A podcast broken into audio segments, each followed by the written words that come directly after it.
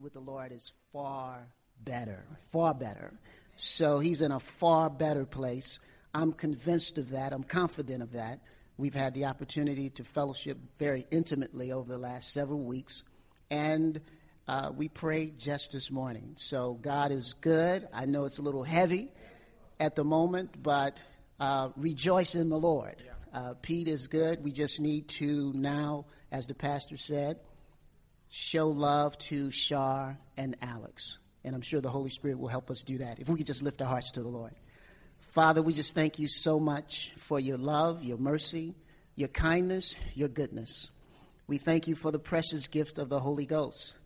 We pray that you would lead and guide each one of us here today to be a blessing, to be a source of comfort to Shar and to Alex in this time to be a source of encouragement for them. We give you all praise, we give you all glory, and we give you all honor. We thank you that now Pete is totally, totally free. Totally free. Free from all pain, free from all anxiety. He is totally free. And we pray for your word today, God. Let it be a word that enters our hearts and brings forth an harvest. In Jesus' name, amen. Thank you, Claude.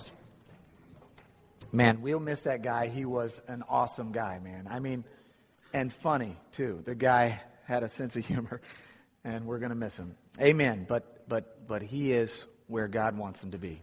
Amen? Amen. All right, we are talking about uh, uh, the sermon series is called Totally Free. This whole series, the last several weeks, have been about how God's, God's intent for your life and for my life is to be liberated. He does not, God is not a God that will constrict us, bind us, tie us down. And the trick, the, the trick of the enemy, if you will, is that, the, you know, the gospel is, is, is sort of characterized as a place of bondage, and sin is characterized as a place of freedom, and it's the exact opposite. Because when we really do follow Christ, we give our hearts to Him, we are liberated, set free, completely and totally set free. Whereas, you know, the, the, the, the snare of sin, as we know, traps us and, and enslaves us.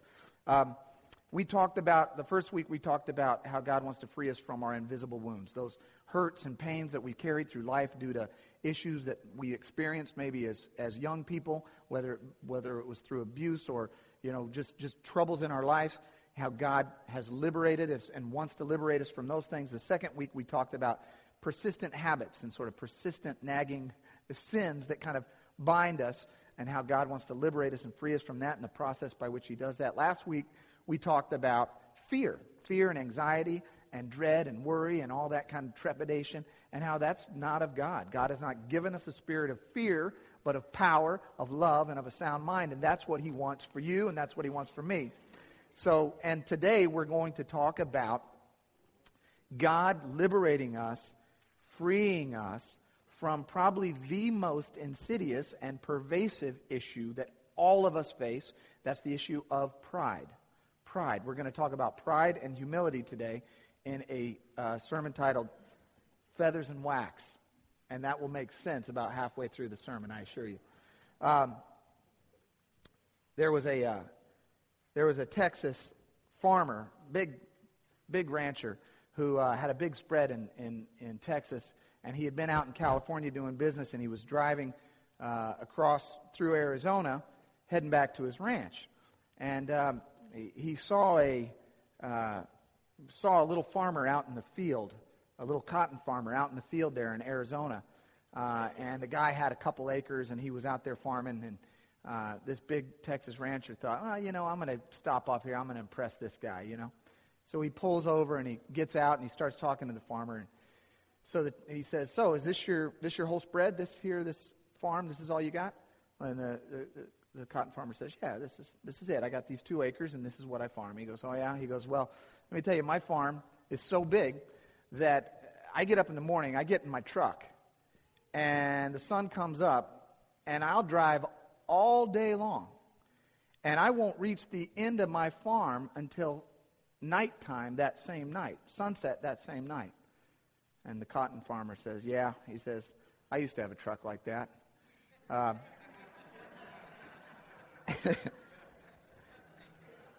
So that one kind of sets in. Um, we're talking about pride. We're talking about humility. I'm not talking, just for clarification, I'm not talking about, there is, there is a good pride. There is a good pride, a pride, a, self respect, a self dignity, uh, satisfaction in a job well done, joy in seeing other people succeed. You know, when you see your child or you see a friend or a family member or, or somebody do something that they accomplish something and you go, you know what, I'm proud of you. That's not what we're talking about. That's a good pride. In fact, throughout the scriptures, Paul and in the epistles would say to the different churches, I'm proud of you guys. I'm proud that you guys are, you know, loving one another and taking care of one another and taking care of the poor. And I'm proud of you. And he says, I hope you're proud of me in, in, in several passages. He wanted, so that's not what we're talking about. That's a good pride. Today we're talking about um, sort of a, a selfishness, a pervasive, selfish pride, an egotism, an arrogance, uh, also known as hubris, sort of this sense that you're better than, or you want to be better than, more attractive than, superior to other people. And ultimately, when that pride takes root, then you, you desperately want to be even more important, whether you realize it or not, whether it's a conscious thought, superior even to God. Um, and so in Christian theology, this concept of pride, pride is considered sort of the mother of all other sins. Pride is um, the original and most serious of all sins because, as, as, as Thomas Aquinas says, he calls it in, inordinate self love, where we love ourselves not in the way that Jesus says, love your neighbor as yourself. You need to love yourself. That's good. Uh, inordinate self love, when we put ourself in front of everyone else and in front of God. Um, I, I, heard of, or read an interesting article today about um, the, the author. Her name is Diane Henriques, and she had written, an, uh, she had gone in and interviewed Bernie Madoff. Do you guys remember Bernie Madoff? Bernie Madoff was the New York uh, investor who $18 billion of fraudulent, of, of fraudulent money he had stolen from his clients over the course of many, many years. Um, and it was, it was a, one of these schemes of affinity where he developed a relationship with them. They trusted him. They put their trust in him. And he would bilk them out of their money and defraud them. And, and, and he was caught a few years ago. And he was put in jail. His sentence is 150 years. So unless he's got a very good uh, diet and exercise regime, he'll be in there um, when, when, he, when he dies. But this author um, she went in and interviewed him, and then she had an interview on, on Fresh Air with Terry Gross, and she was telling Terry Gross, she said, You know what struck me about him was that she said his, his Achilles heel, if you will, his, the, the main problem with him wasn't necessarily his greed, it wasn't necessarily his deceit. She said, I kept sensing over and over in my conversations with him that he, it was his pride that led him to do this because he wanted to be better than everyone else. Uh, and she said, even in the interview, he could not bring himself to admit that he had been caught in the scheme. He told her, he said, You know, I finally decided to give myself up because I was just tired of running the scheme. And, you know, as everyone knows, he did not give himself up. He, he was caught, and he didn't say, you know, I felt racked with guilt. He said, you know, I was just sort of tired of it, so I decided to give it up, you know. And, you know, his, his own son uh, killed himself in, the, in, in following this um, tragedy, uh, fo- following this um, scheme and everything. And, and no matter what was going on in his life and in his family, he couldn't bring himself to accept blame. He was overcome, totally overcome with pride. Um, as just a way of example, when, when Aquinas says that pride is the mother of all sin, let me just go through just some of the kind of issues that you and I probably face, and I'm not going to dwell on sin all day today, but, but the issues that we face, if we, if we trace them back to their root, we will find that the root of the sin in our heart is pride. So if you think of greed or, or avarice, as it's called, is an inordinate pursuit of material possessions to the detriment of your relationships with others and your relationship with God. What causes you to pursue possessions with that intensity. The cause is that you want to be better than someone else. You want to have more. You want to do more. You want to look better. You want to be more attractive. Ultimately, is pride. It's putting yourself in front of others. If, if the, the issue that you struggle with is lust, is lust is premised on the idea that your own personal physical or sexual desire is more important, is superior to the imperatives of the scripture that teach us how to conduct our lives and, and conduct our bodies. If, if we are a person who uh, struggles with wrath, rage, um, I don't know about you, but when I get in traffic, I struggle with wrath. I, I um, people ask me why I moved from LA. Well, you know, I was yelling too much inside of my car. Um, no, and, that, and that, there's a serious issue out there. People genuinely have road rage. But if you trace it back, what is it? It's because what I'm doing is more important than what every other person in every other car is doing. And so I'm mad because I can't get to my place right now, right here, right now. Pride, right? So it comes back down to over and over putting ourselves in front of other people or in front of anything else. It's, we're more important than the rules. We're more important than others. We're more important than God. It's about us. It's about pride. And all of us, at some point in our life, and probably on a daily basis, struggle to some extent with pride. Um, I can't help but to admit that while I was preparing for today's sermon, I was reading different articles, and then I started reading some other sermons that other pastors had done on pride. And as I'm reading the sermons, I'm thinking, I can do better than this guy. So, um, so it's, it's pervasive. Um, and, and you don't get away from it by being spiritual, right? I mean, it, will it'll come at you any, any way. Um, uh, so let's just look for a few minutes. I want to talk about the consequences of pride, what pride does to us. Um, the first thing that the scripture teaches is, is, is that pride blinds us to our own faults. Pride blinds us to our own faults. Um, there's a, an amazing story in the Bible about King David, who is the king of Israel. He can, he's, he's got all the money, he's got all the wealth, he's got everything. He's got a faithful servant named Uriah.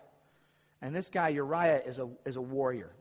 And when David asks Uriah to go out into battle, Uriah goes out into battle. Uriah fights because he believes in the kingdom. He believes in David. He believes in what, in what his king is asking him to do. And, and there's, a, there's a moment in David's life where he's on the balcony of his own sort of terrace up there, and he looks across the area, the span of houses, and, and he sees this guy, Uriah's wife, and she's on the rooftop of her house, and he sees her bathing, and he desires her, and he says, I, I want to have her.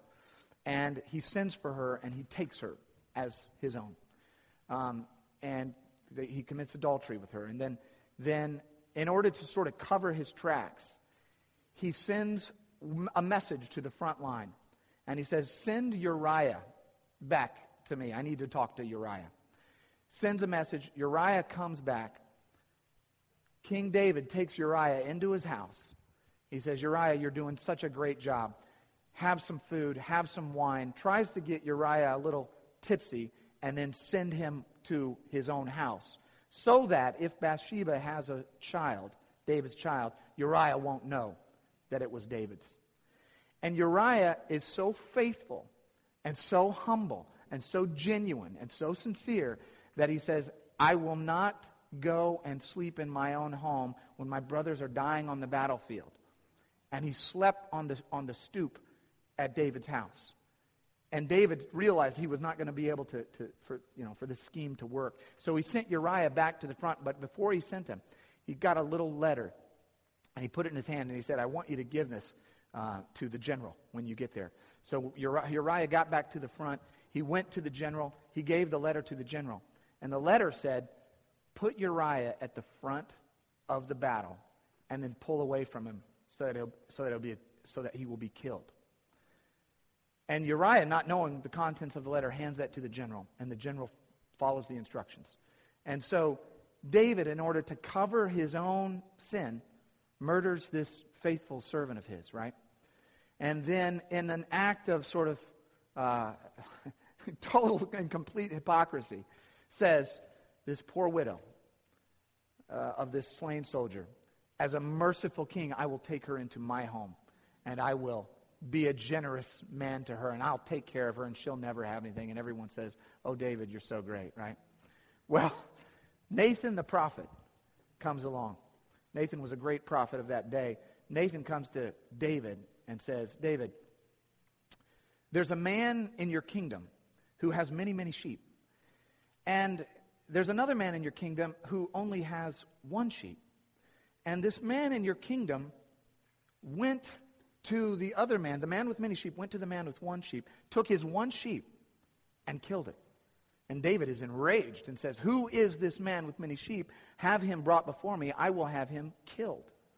Nathan says, You're the man. You are the man. Da- David, blinded by pride to his own faults, blinded that he is himself leading a life that is completely contrary to what God wants. And to his um, credit, David falls and repents and, you know, and begs for mercy, and God gives it to him. Um, but God, it's a long way of saying pride blinds us to our faults. Um, Luke 18, 11 through 14, Jesus tells this story. He says, Two men went up into the temple to pray, one a Pharisee, the other a tax collector. The Pharisee, standing by himself, prayed like this. Here's how the Pharisee prayed God, I thank you that I am not like other men. They're extortioners, they're unjust, adulterers, or, or even like this, this tax collector here. You know, they're both, they're both there. I'm not like him. Thank you that I'm not like him. I fast twice a week and I give tithes of everything. I, I'm following your law to the letter, God. Thank you that I'm so awesome. But the tax collector, standing far off, would not even lift up his eyes to heaven, but beat his breast, saying, God, be merciful to me, a sinner. Jesus says, I tell you, this man, the tax collector, went down to his house justified rather than the Pharisee. God is not impressed by our virtue, He's impressed by our humility. When we come to Him and say, Have mercy upon me, God, have mercy upon me, a sinner, He will pour out His love. He will pour out his, his justification on us. He will pour out His genuine. I mean, even David, who had committed the most atrocious series of sins that you can imagine, came to God and said, Have mercy upon me, and God forgave him. Uh, Tim Keller always talks about the two kinds of, he says, we're, we're, all, we're all sort of sinners in some way, but there, there are two broad categories. One, the religious one. Uh, well, let me start with the irreligious one. One, the irreligious one that says, I don't need God. I've got this covered. I'm not interested in Him. I don't need anything. And, and I've got my own rules. I'll live according to my own way, do my own thing, and I'm good. And that person has made himself essentially a God. The other one is the religious center that says, I'm doing everything right, I'm walking right, I'm living right, now you owe me. You owe me. And Tim Keller says these are both versions of idolatry that God does not, uh, that God despises. So, number one, it blinds us to our faults. Number two, it causes us um, to judge others. I may have gotten that. There we are. Uh, it causes us to judge others. Um, I, I, I will never forget a, a, a, moment when I was in front of a real judge in a court, um, and I was, I was the attorney on one side of this case, and there was an attorney on the other side of the case. And let me just preface it with this. If you really, really want to tick off a judge, forget that he's the judge and take on the role of judge yourself in his courtroom. Um, you will see how angry a judge can get and quickly. I was in a case and the judge was asking both attorneys on both sides of this case series of questions to try to adjudicate this matter. And I was giving my answers. Opposing counsel was giving his answers. And at one point, opposing counsel says, Well, Judge, according to your argument, okay, and the judge goes, Wait a minute. I'm not making an argument. I'm making an order. I don't argue up here. I'm not, I'm not making a case. I'm ruling on the case. I'm judging the case. Don't say that I'm arguing. I'm not arguing. You're arguing. I'm listening. I'm determining the validity or the veracity of your argument. Don't get those two things confused. And I'm standing on the other side going, yes. you just lost, pal, okay? Uh, Jesus says, Jesus says, why do you see the speck that is in your brother's eye, but you don't notice the log? He uses this hyperbole to really draw this point home. You don't, you don't see the log that's in your own eye. How can you say to your brother, Let me take that speck out of your eye when there is the log in your own eye? You hypocrite, he says. First take the log out of your own eye, and then you will see clearly to take the speck out of your brother's eye. Jesus repeatedly warns us not to judge. Pride causes us to judge because we start to think that we are in a position of judgment. We start to think that we are, we, we are the law. We can tell people how they, you know, what's right, what's wrong. And, and, and the scripture tells us what's right and what's wrong. But God judges, not us. Amen? Let me give you one more scripture on that. James 4 11 through 12 says, Do not speak evil against one another, brothers. There is only one lawgiver and judge, he who is able to save and to destroy. But who are you to judge your neighbor? Jesus repeatedly reminds us, and in that great parable or that great incident with the, uh, the, the woman that was caught in adultery, he says, You know what? Go ahead and stone her, but I want the first person that hasn't sinned you throw the first stone. And of course, everybody disperses. Amen? Because, because God does not want us to judge, and pride leads us to that. Another consequence of pride is the scripture says over and over that pride leads to a fall. Pride leads us to disgrace and destruction of ourselves. If you, uh, this statue, that this picture right here, is, uh, is a statue uh, by a guy named Igor Mitoraj. It's right downtown St. Louis at 9th Street and Locust. And it's called The Body of Icarus. Um, Icarus is, uh, here's where the feathers and wax comes in. Icarus, um, the story of Icarus is a, is a story from Greek mythology about a young man whose father, who wanted to escape from Crete. And, uh, and his father said, I will make you, who was a master craftsman, said, I'll make you a set of wings and you can use these wings and you can fly over the wall and you can escape from Crete. He says, but I want you to be careful. Don't fly too close to the sun. Uh, and so the, the son says, okay, makes him these, these wings, and the boy flies, you know, leaves Crete, flies over the wall. He's flying and so exhilarated, full of so much excitement, he starts to forget who he is, where he is, and he just wants to go higher and higher and higher. And as the story goes, he gets too close to the sun, the wax melts. The wax that was holding the feathers melts. His wings fall apart, and he plunges to his death in the ocean. And, and the, the, the theme of this story, of course, is don't be overcome with pride. Don't be overcome with hubris because it will destroy you. It will bring you down. Um, I don't know about you, but for me, every time I do something wrong, every time I really really mess up in some way, it's always preceded by this sense of like, nothing can happen to me, right? Everything's good. I've got it under control. And that's when you're in danger. because you're, you're, you know, if you, if you think that you can do it all yourself, God's saying, don't, don't, don't let pride control your life because it will bring you to a fall. It will bring you to disgrace. Proverbs 11, 2 says, when pride comes, then comes disgrace. But with the humble, there is wisdom. Proverbs 16, 18 through 19 says, Pride goes before destruction, and a, not, and a haughty spirit before a fall. It is better to be of a lowly spirit with the poor than to divide the spoil with the proud. God's calling us to humility. That's really what he's calling us to. And when we find this root of pride in our heart, we must. We, it's imperative that we root that out. Um, the next consequence of pride that I want to talk on just a minute is pride destroys relationships.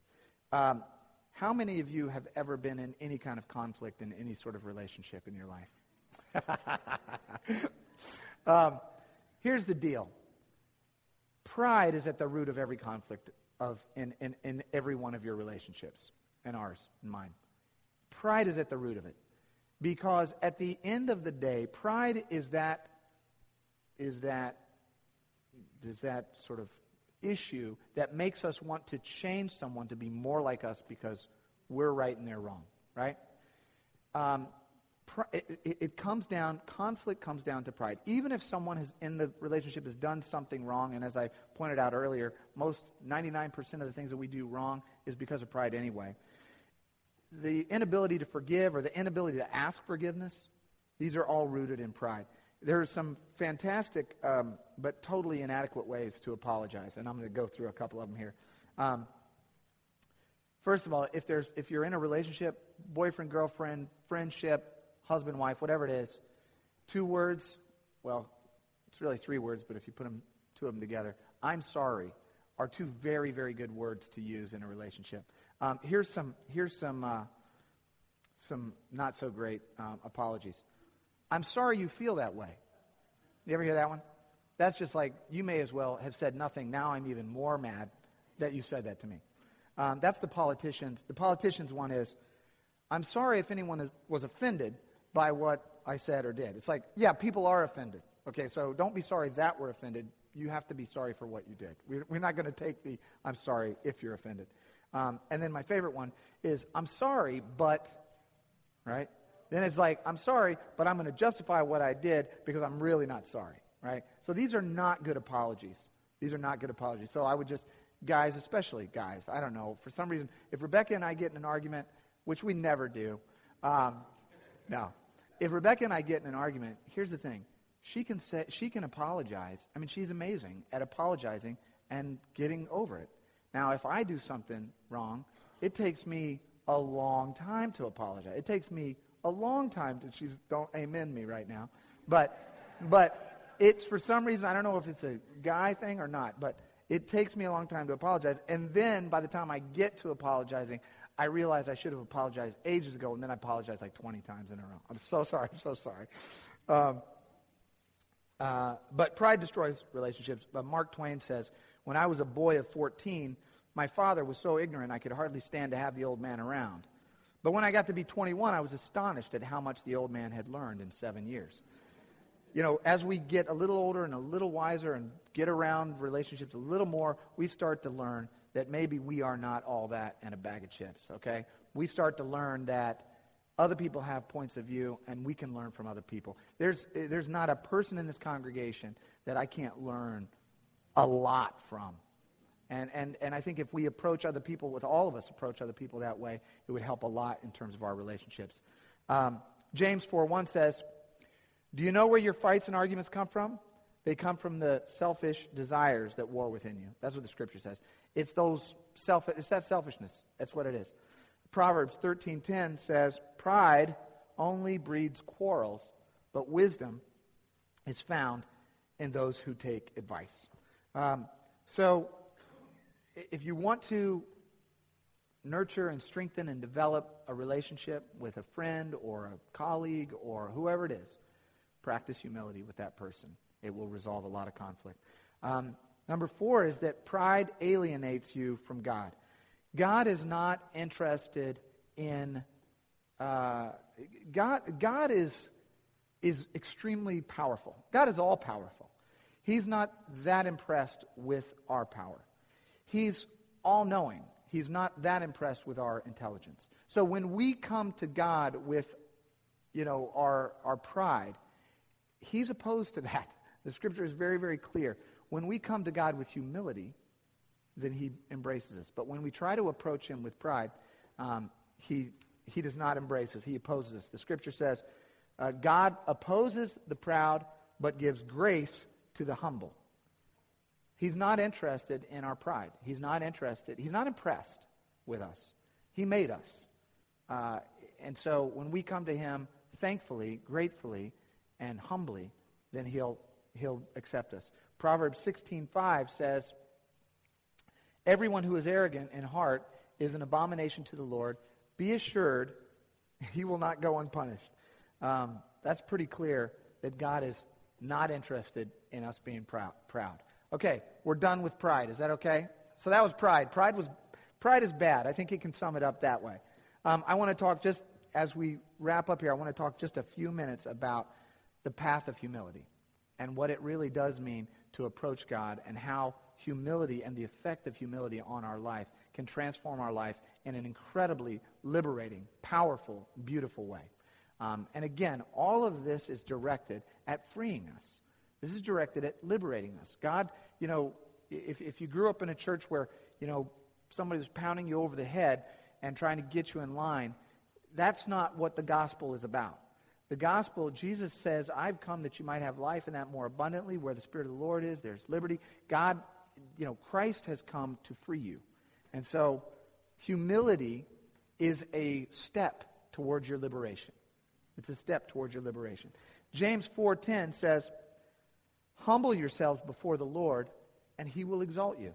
This is the inverse of what we do in our own life. We exalt ourselves thinking that we'll be exalted. God says no. In fact, he says uh, in Luke 18 14, For everyone who exalts himself will be humbled, but the one who humbles himself will be exalted. This is the upside down kingdom of God dynamic that happens. You know, we humble ourselves, he exalts us. Let the greatest among you be the servant of all. So we, he turns everything in this world upside down. Um, and I want to talk just for a couple minutes about how do we do this? How do we practice humility? How do we bring ourselves into a life of humility? If God's calling us to be humble, um, it's not enough to stand up and say, hey, I'm proud to announce that I have become humble. Um, that's, that's, that's not going to work. Um, the path of humility, number one, the scripture teaches us pray. Pray for humility. Prayer, in and of itself, is an admission that you are not God. It's an admission that you need God.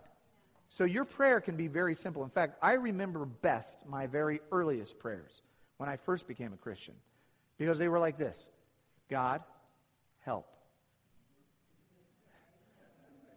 That's it. Help. God, if you're there, I need you. I, I'm, I'm, I'm, I'm in need of something. I need you. I can't do this on my own. Those were the earliest prayers. And those were the prayers that broke open for me, broke open my heart, and allowed God to s- slowly filter in and transform my life one day at a time, one step at a time. So it's, it's really that easy. Prayer is the admission that you're not God and that God is God. Um, in in uh, Second Chronicles 7.14, it says, If my people who are called by my name humble themselves and pray and seek my face and turn from their wicked ways, then I will hear from heaven and will forgive their sin and heal their land. Open your heart up to God. Just reach out and pray. That is an act of prayer in and of itself is an act of humility. Now, if you pray in a way that you're trying to impress God, you've sort of defeated the purpose. Reach out to Him. Pray to Him. Ask for God's help. Um, number two is esteem others. The Scripture teaches us to esteem others. This is another step in the, in the humility process. Um, when I was a kid, my, my buddy and I went to the Muny to see, um, it was that musical called Little Shop of Horrors, where the, the plant tries to eat Seymour. You know, he's Seymour, he tries to eat everything. Do you remember that? It's very weird, very weird. Um, but at the end of the show, I think we got tickets from high school or something, but at the end of the show, my buddy and I snuck backstage and sat down at the table where the cast was eating. They had a big dinner for the cast. And, and Miguel, some of you guys remember Miguel Alamos. I'll get him in trouble here. But uh, so Miguel and I snuck backstage and we sat down as if we had been hardworking cast members. We went through the buffet line. We got the, you know, rubber chicken and whatever that comes with it, and you know, you get all the food. We sat down, and pretty soon we get this little tap on the shoulder.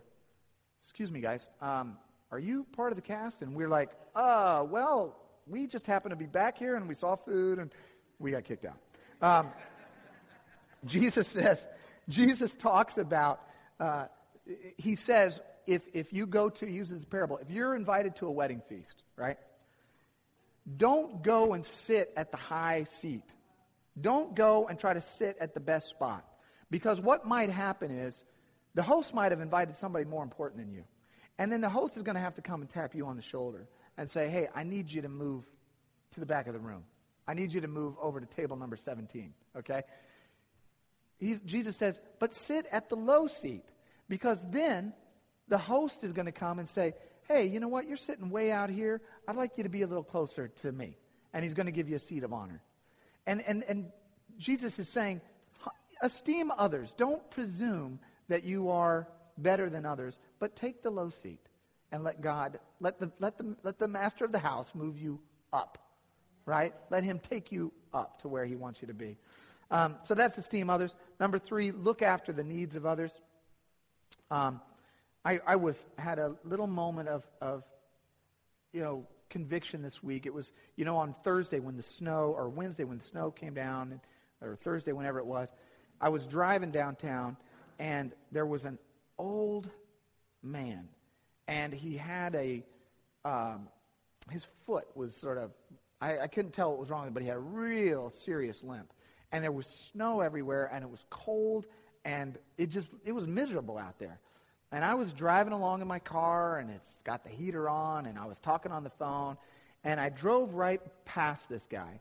And I got about two blocks, and I went, I just don't feel right about driving past this guy. He's got a little bag of groceries, and he's just like barely dragging himself in the freezing cold back to who knows where.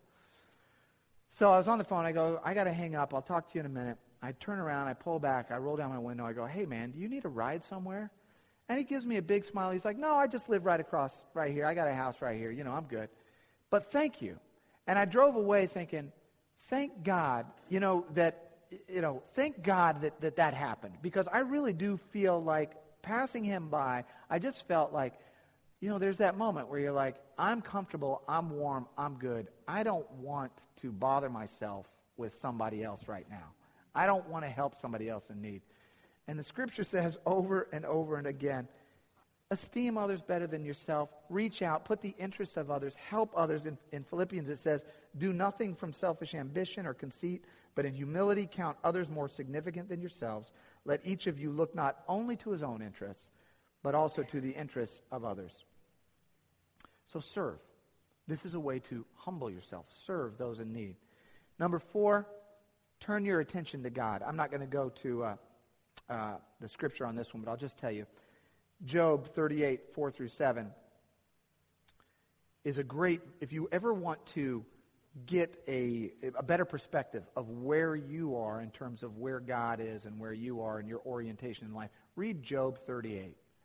It's a passage where God is talking to Job, and it's a little bit, uh, it, it's just interesting the way it's, it's couched, because in this passage, the Lord says to Job, hey, you know, when Job is saying, poor me, I want, you know, help me.